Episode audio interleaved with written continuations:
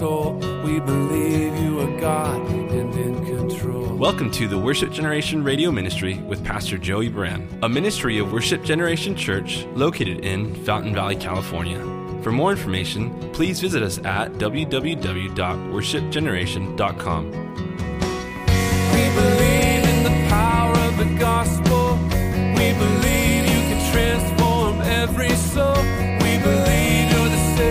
Now let's join Pastor Joey as we study through the Bible. Let the nations be glad. All his saints rejoice. And let the people sing praises. and lift their voice. Now the Lord had said to Abram, Get out of your country, from your family, and from your father's house, to a land that I will show you. I will make you a great nation. I will bless you and make your name great, and you shall be a blessing. I will bless those who bless you. I will curse him who curses you, and in you all the families of the earth shall be blessed. So Abram departed as the Lord had spoken to him, and Lot went with him. That's his nephew. And Abram was 75 years old when he departed from Haran. That's modern Turkey. He was halfway there when he originally had left Ur the Chaldeans. So he came from Haran, verse 5. Then Abram took Sarai his wife and Lot his brother's son, and all the possessions they had gathered, and the people whom they had acquired in Haran, and they departed to go to the land of Canaan. So they came to the land of Canaan. Abram passed through the land to the place of Shechem as far as the terebinth tree of Moreh, and the Canaanites were in the land. Then the Lord appeared to Abram and said, To your descendants I will give this land. And there he built an altar to the Lord who had appeared to him. And he moved from there to the mountain east of Bethel. He pitched his tent with Bethel on the west and Ai on the east. And there he built an altar to the Lord and called on the name of the Lord. So Abram journeyed going on still toward the south. And this is the introduction to us of Abram, who's going to dominate and be the key figure for the next 12, 13 chapters as we go forward. He is, of course, the head of the patriarchs. And after Abram comes Isaac, the son of promise, and then Jacob, who God changes his name to Israel. And then from Israel comes his 12 sons, who become known as the 12 tribes of Israel. And this is now a major shift in the book of Genesis because we go from the pre flood world and the superhumans and that judgment to the post flood world and God preserving the genealogy for the Messiah to come. Now, we know through Noah that God preserved humanity. And we saw back with the Table of Nations in chapter 10, every one of us in this room come from one of those three sons of Noah, Shem, Ham, and Japheth, and their wives. Also, in that genealogy that's preserved for us throughout the early parts of Genesis and affirmed to us in the Gospel of Luke as well, through the Virgin Mary's genealogy going back to Adam, Jesus to Adam, we have the messianic genealogy. And it is through Abram that God is going to preserve the messianic promise that a Messiah would come into the world, as was spoken of in Genesis 3:15, who would be bruising his heel, but would bruise the head of Satan and would provide that redemption. And so, as the covenants are progressing, we get the covenant with Adam, then the covenant with Noah, and now with Abram, we're moving toward what's known as the Abrahamic covenant. And then, four or five hundred years later, after Abram, Abraham, will come the Mosaic covenant when God makes the covenant with Moses at Mount Sinai around 1500 BC, when those descendants of Abraham are an entire nation of millions of people, and then the nation of Israel will be entrusted with the prophets and the word of God and the messianic line through Judah, and then ultimately through the house of Jesse and David for Jesus coming into the world as we pick up the record of Jesus in the Gospels. So Abram is the link to Jesus Christ coming through the nation of Israel. And God determined that for 2,000 years in that post flood world, before Christ, his son, would come, in the progressive revelation of the covenants from Noah to Abraham to Moses, and then ultimately for all of us, which we'll celebrate next week with communion, the new and everlasting covenant through Jesus Christ, that he would give progressive revelation and more insight, more prophecies, typologies, and various other things. We'll get to Melchizedek very shortly, and he's the typology of Jesus coming just around the corner in the book of Genesis. But Abram is our key guy Abraham and Sarah. So if I call him Sarai or Abram, Abraham and Sarah, just know that I'm just kind of going the before and after when God does their name changes because I tend to say both. so, anyways, going forward with Abraham. This ultimately is Abraham responding to the call of God on his life. The upper call of God in Christ Jesus, really, because we know everything in the Old Testament is a shadow of things to come. So when we think about God appearing to Abraham as Abram and calling him from all that he knew to that which he did not know, and that journey of faith, and all that he would do through him to bring a son of promise from a woman who could not have children, to become a nation by which his word would be preserved, and by which the Messiah would come, it was all the call of God on his life, God calling him. And we see the call of God upon men and women throughout the Old and New Testament.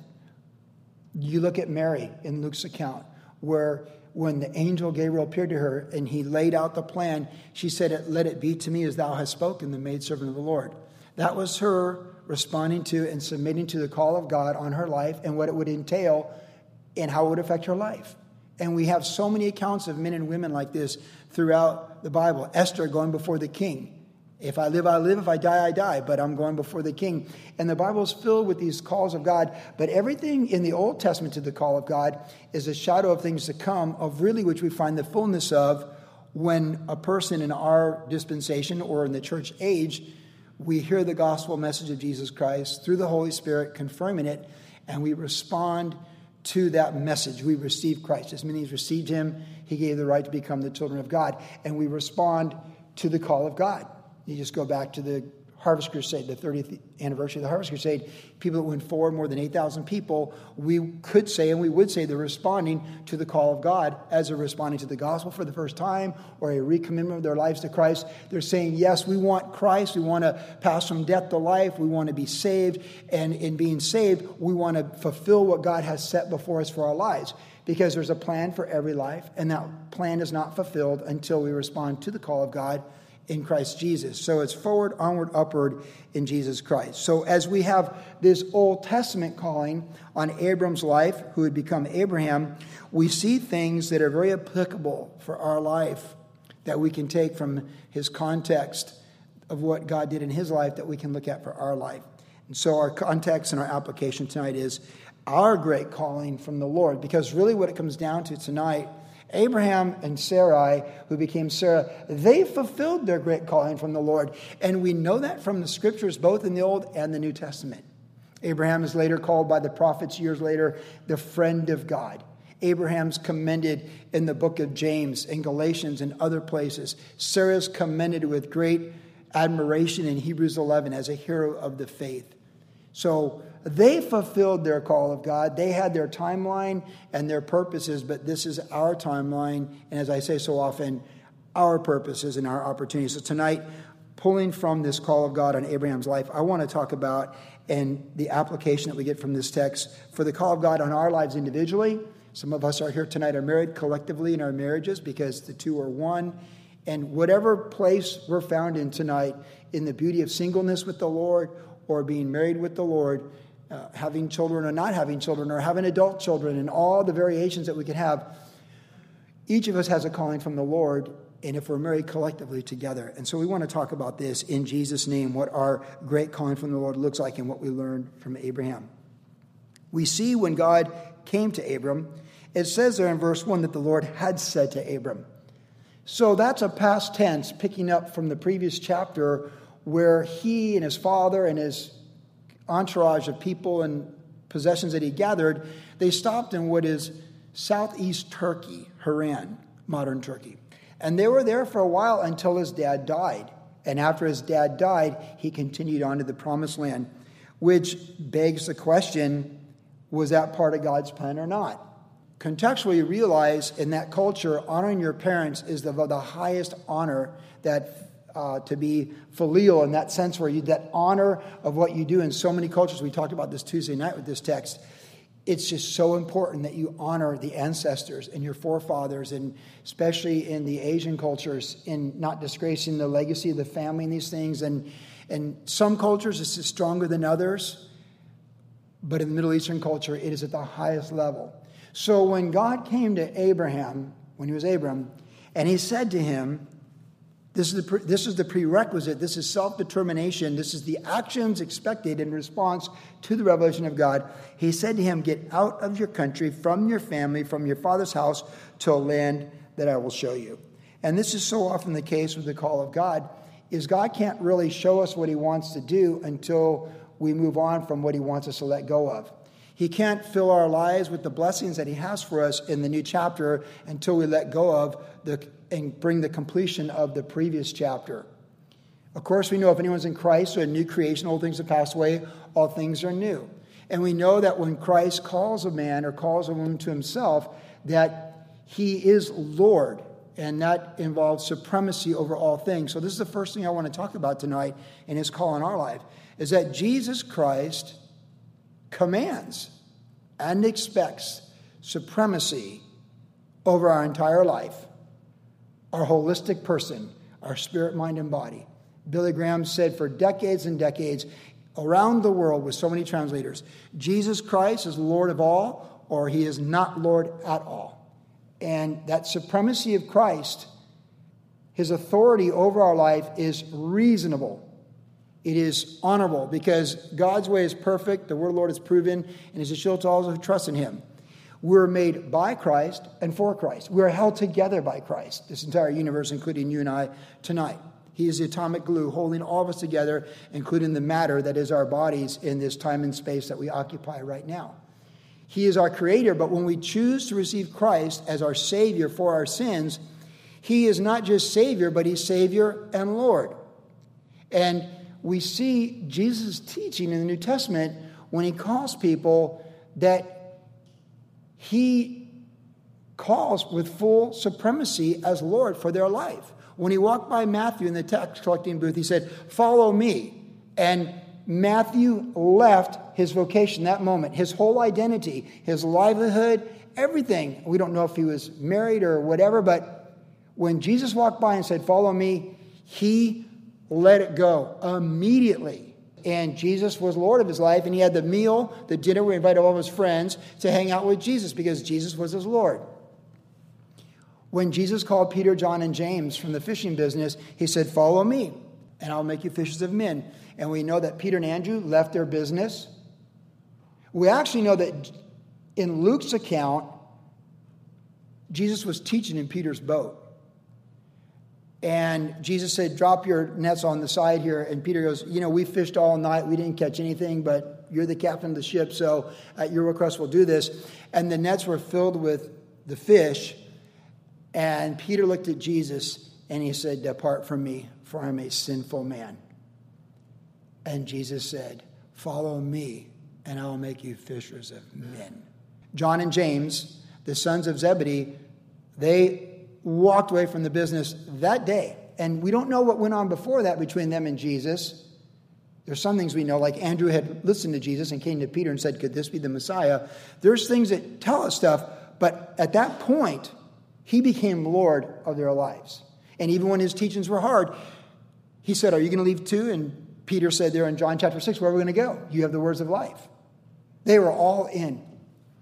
Recently, I watched a very entertaining series uh, looking back at like one of the Chinese dynasties way back in the day.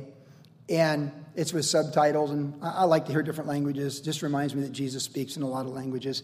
And in watching this, it got my attention right away in that Chinese culture, because of course, many of you know my son Luke is proficient in Mandarin legally and has been to China.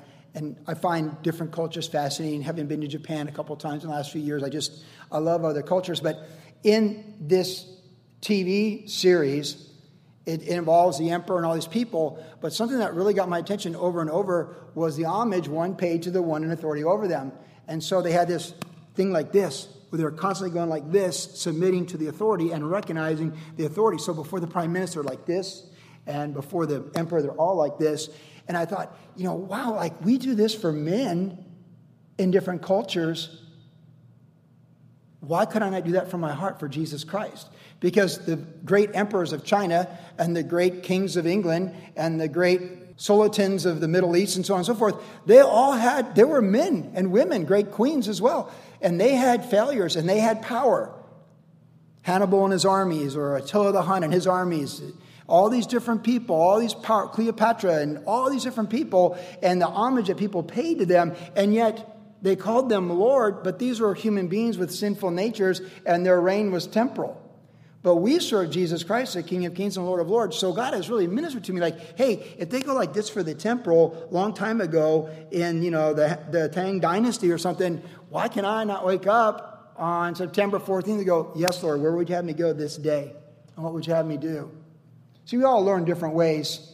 And that kind of visual is something that like, wow, that's, that's powerful for me. That's lordship. I think we, we have a cheap grace in America, and in 2019, it's very simple. Like, you know, like everyone, like seven out of 10 Americans still go to church, but seven out of 10 Americans are not spirit filled.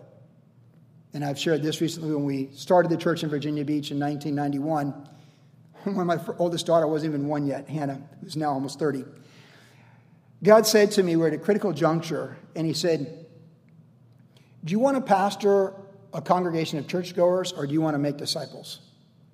It's early on in the ministry, first senior pastorate. And I thought, well, the Great Commission is make disciples. The objective is to make disciples.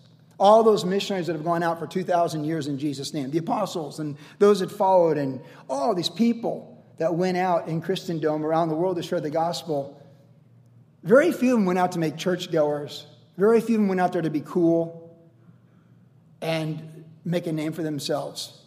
And if they did, they got the beat down because if they're sincere, they're going to get a beat down. So it'll be more of Jesus and less of them. China doesn't need Joey Buran. China does, Japan doesn't need Joey Buran. China needs Jesus. Japan needs Jesus. It doesn't need you, it needs Jesus in you. And that's the legacy of the great men and women who've changed the world in Jesus' name as they've gone out fulfilling the Great Commission. We have to be all in. We have to be under the lordship of Jesus Christ. Jesus himself said, that a servant is not greater than his master. And he said that if we put anyone or any pursuit before him, we're not worthy to be his disciples. Oh, but I got to go first take care of my dead. No, that's no. Let the dead bury their dead. He said very strong, definitive things, especially in Matthew 10 and throughout Luke's gospel, that make very clear he's Lord of all or not Lord at all. And it's really easy for us to have a convenient biblical Christianity in Orange County in 2019, or anywhere in America actually, where it's like, yeah, you know, like we know we're saved by grace, we're seeking the Lord, we're, we go to church a couple times a week, we might listen to K Wave or whatever, Air One, and we're, you know, we're, we're making good decisions as a whole, but like, you know, we kind of can take it or leave it. It, it becomes convenient. But when Jesus called Abram, he said, Get out of your family, get out of your country. I mean, he uprooted him from everything he knew, all of his identity, and your father's house, all the ancestors before him. Forget about the shield that represents the legacy of your family. Forget about all their accolades or what they did. It's you and me in a new country. And by the way, it was an all in. And until he really acknowledged the Lord first, Everything was at a standstill. It's not till his father died in Haran and he got to the promised land that we read of God speaking to him. We don't read of God speaking to him in Haran. God said in Ur the Chaldeans, Get out of your family, get out of your father's house, and get out of your country. And then when he gets to the promised land, the next revelation comes. So, my point being of our calling is that there's the supremacy of Jesus Christ needs to be over our entire lives to truly fulfill what he has for us. It's one life, it's one opportunity. And it's not about being a churchgoer or a good person or thinking positive thoughts or good vibes or whatever the things that are so popular in this current generation, or even a stew of mixed religious beliefs, if you will. It is about Jesus Christ, the Savior, having died on the cross for our sins. And the Holy Spirit will confirm our need for the saving grace through Jesus Christ. The Holy Spirit will confirm that we've given our life to Jesus Christ. And the Holy Spirit will press us and move us toward forward, onward, and upward in Jesus' name to the higher calling of Jesus Christ. It is the supremacy of Jesus Christ. And what we really need more than anything else in our life is to be all in with Jesus that our consciousness throughout the day and our decision making is not based upon convenience or safety or security. It's based upon being sensitive to the Holy Spirit and what He's speaking to our heart this day and his lordship over our day and letting him direct our steps. It's literally like Proverbs 3, 5, and 6 on a daily basis. Lean not on your own understanding, but acknowledge him in all your ways and let him direct your path. So it really is about being under the Lord. And when it comes something that's difficult or arduous or a trial or a tribulation, how many people check out? I mean, the parable of the soils, Jesus talks about the, the plant that had no depth. And as soon as hard times arose, they were gone. And they talked about the plant that was choked out by the cares of this life.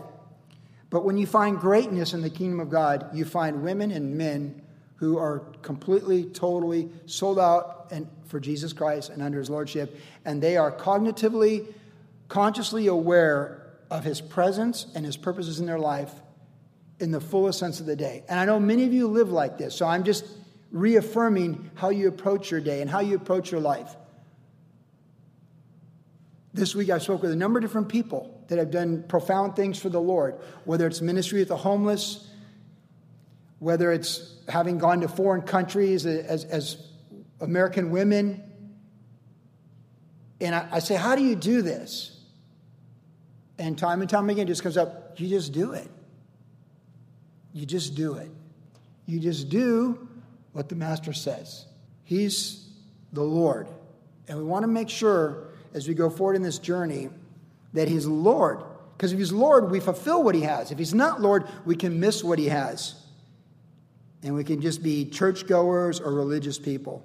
We want to be disciples of Jesus Christ. It's scary sometimes, and it's quite the adventure, but that's the fruit for time and the fruit for eternity. Now, the second thing we see about our calling, so he's supremely over our calling. The second thing is it's his work promised. Look at verse 2. He says, I will make you a great nation. I will bless you and make your name great. And you shall be a blessing. And I will bless those who bless you, and I will curse those who curse you. He's got our back. So we let him be Lord and master of our life, like Abram did. And we take those steps of faith where we put Jesus before all other pursuits and passions and dreams. We surrender it all. All to thee I surrender. All to thee, O Lord, I surrender.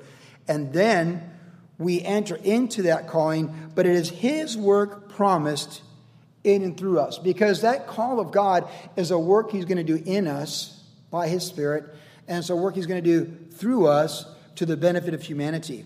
And the people that are most inclined to lose their life to the benefit of other people in Jesus' name are those who are most all in with the Lord in the first place. Because who in their own strength would die to themselves and let others have preeminence over them? It's very contrary to the fallen nature of the sons of Adam and daughters of Eve.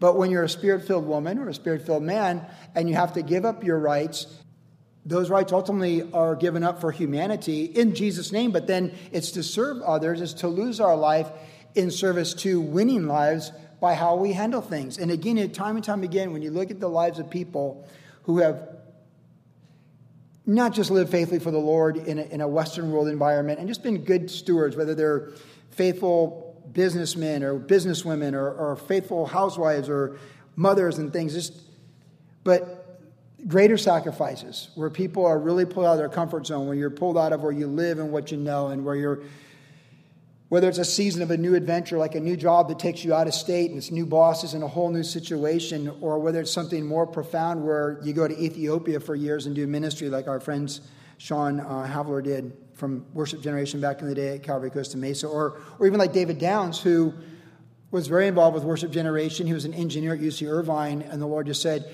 You're going to be. His great grandfather was an Italian citizen, and he worked on his Italian citizenship for years. Eventually, he met his wife, and he pastors the Calvary Chapel in Italy now, and he's very involved in the Calvary Chapel movement in Italy. Him and his wife, Danae, they live there. We support them. He was from Corona, and he had a normal Southern California life like most of us. And he got in at UC Irvine, and he had great grades, and God said, let it go. And now, 15 years later, he's serving the Lord faithfully in Italy, and he's been involved in a number of church plants. That's a pretty big change. I mean, even if it's in your family heritage, like my great grandmother came from Norway, as did my great grandfather. I'm actually named after the village they're from. It's Buran. And I it'd be like if the Lord said, "Now you go to Norway, go down your heritage and change your citizenship to Norwegian, which would be hard to do, and go to a, a, profoundly socialist country where things are super expensive, which would also be hard to do, and go to Norway and go do the Euro thing for Jesus' name, where the Christian population is very minute, and there's still a remnant of Lutheran church influence. But I mean, that'd be pretty radical to do at any time in your life."